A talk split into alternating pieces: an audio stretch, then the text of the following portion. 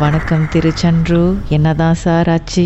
இது வந்துட்டு எப்ப நடந்துச்சுன்னா ஒரு two thousand nineteen after Deepavali.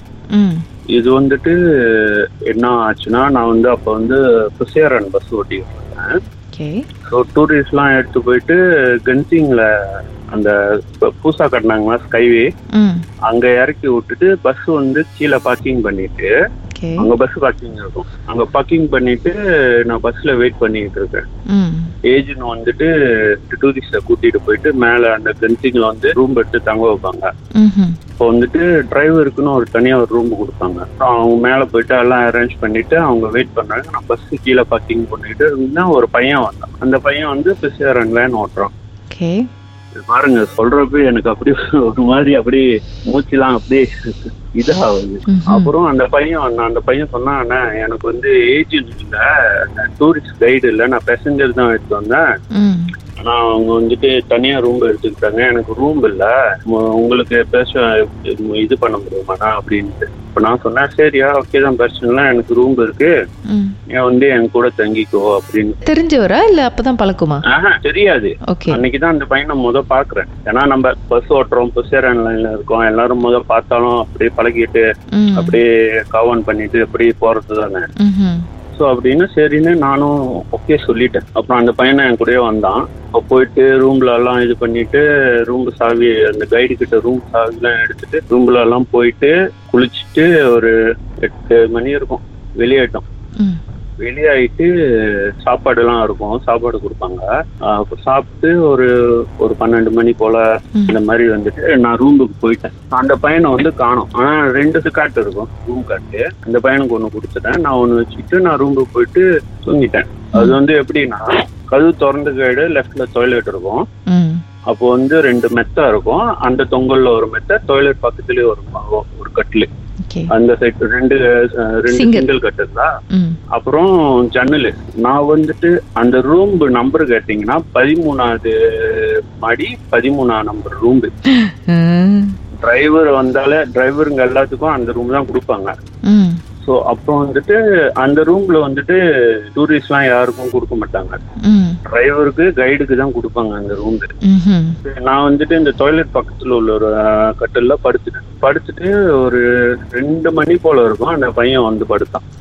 நான் எப்போதும் அந்த மாதிரி வெளியெல்லாம் போய் எங்க போனாலும் கால் கழுவிட்டு உள்ளுக்கு டாய்லெட் போயிட்டு கால் கழுவிட்டு தான் படுப்பேன் ம்.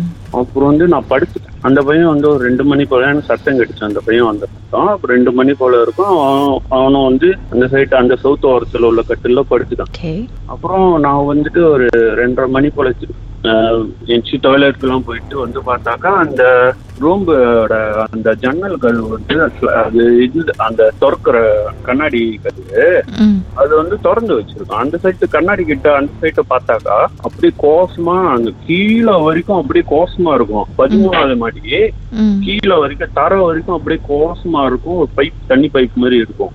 அது வந்து திறந்து வச்சிருக்கான். திறந்து வச்சு நான் அப்புறம் வந்து நம்ம வந்து எப்போதும் கண்ணாடி எல்லாம் திறக்காம சாத்திட்டு தான் படுக்கிறது சரின்னு நான் சாத்திட்டு வந்து படுத்துட்டேன். அப்புறம் கொஞ்ச நேரம் கழிச்சு எனக்கு வந்து ஸ்லேசாவா இல்ல. நான் சேனல் சாத்திட்டு வந்து தூங்கிட்டு கொஞ்ச நேரம் அப்படியே அப்படியே உருண்டுகிட்டு முணுமுணுத்துக்கிட்டு இருந்து அப்படியே தூங்கிட்டு இருக்கும்போது எனக்கு தூக்கம் வரல ஸ்லேசாவா இல்ல.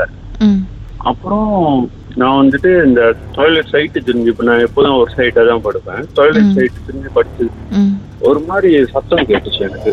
மூச்சு விடுற சத்தம் மாதிரி. டாய்லெட் சைட்டு படுத்துருக்கேன் இந்த சைட்டு திரும்பி படுத்துக்கிட்டு கண்ணு திறந்து பார்த்தா அப்படியே சுத்தி பார்த்தா ஒன்றும் இல்லை. அப்புறம் சரின்னு திரும்பி படுத்துட்டேன். அப்புறம் வந்துட்டு சத்தம் இன்னும் ஹெவியா கேட்குற அந்த மூச்சு விடுற சத்தம். அது ஹெவியா கேட்குறப்ப எனக்கு வந்து ஒரு மனசுல ஒரு இது ஒரு டவுட்டு சரி நான் அந்த பையன் சைட்டு திரும்பி பார்த்தேன். அந்த பையன் வரைக்கும் கிற நம்ம தூங்குறோம்ல இந்த மெச்சல் வந்து கரெக்டா திரும்பி பார்த்தா ஒண்ணுமே இல்லாத மாதிரி தான் இருந்துச்சு சரிண்ணா அப்படி போட்டு போச்சுட்டு ஏன்னா ஏக்கோன்லாம் இருக்காது. ஆனா சில்லுன்னு இருக்கும். கென்சிங்ல ஆமா. நல்லா ஃபுல்லா போரி போட்டு தூங்கிட்டேன். அப்புறம் இருக்க இருக்க அந்த சத்தம் இன்னும் ஹெவியா ஆகுது. ம். அப்படியே புதுசா. அப்படியே ஒரு மாதிரி காத்து வேகமா அடிச்சா எப்படி இருக்கும்? ஆனா காத்து இல்ல. ஆனா அந்த சத்தம் அந்த. ஹெவியான ஒரு சத்தம் அது சத்தம் எப்படி இருந்துச்சுன்னா அந்த மாதிரி ஒரு பெரிய ஒரு ஒரு ஏழு எட்டு அடி உருவம் உள்ள பெரிய ஒரு ஜெய நாள் மூச்சு இழுத்து விட்டா அந்த மாதிரி சத்தம் ஹெவியா இருக்கும். அந்த மாதிரி ஒரு சத்தம். என்னடா இந்த மாதிரி இருக்க அப்படின்ட்டு. அப்புறம் லைட்டா போர்வைய அப்படி இறக்கிட்டு. கண்ணுக்கு வந்து இப்படி மேல தலை அந்த பையன் சைடு தான் தூங்கிட்டு இருக்கிறேன். சார் அப்படியே இருங்க அப்படியே இருங்க. பாட்டுக்கு பிறகு என்னதான் உண்மையிலே பார்த்தீங்கன்னு மேலும் பேசலாம். அப்படிலாம் இல்லை இருங்க. மர்மமான சம்பவத்தை நீங்களும் எங்களோடு பகிர்ந்துக்கணும்னு நினைச்சீங்கன்னா வாட்ஸ்அப் பண்ணுங்க. பூஜ்ஜியம் மூன்று ஆறு நான்கு ஒன்பது ஒன்று மூன்று மூன்று மூன்று மூன்று. உங்க பெயர் அதுக்கப்புறம் ஹேஷ்டாக் எம் டி அப்படின்னு டைப் பண்ண மறந்துடாதீங்க. மர்ம தேசத்தில் இடம்பெற்ற கதைகளை மீண்டும் கேட்கணும் அப்படின்னு நினைச்சீங்கன்னா ஷாக் என்ற ஆப்லயும் இருக்குங்க. S Y okay language setting தமிழ்னு செட் பண்ணுங்க. சர்ச் பட்டன்ல மர்ம தேசம்னு டைப் பண்ணுங்க. ஷாக் காஸ்ட் பக்கத்தில் மர்ம தேசத்தில் இடம்பெற்ற எல்லா கதையும் நீங்கள் கேட்கலாம்.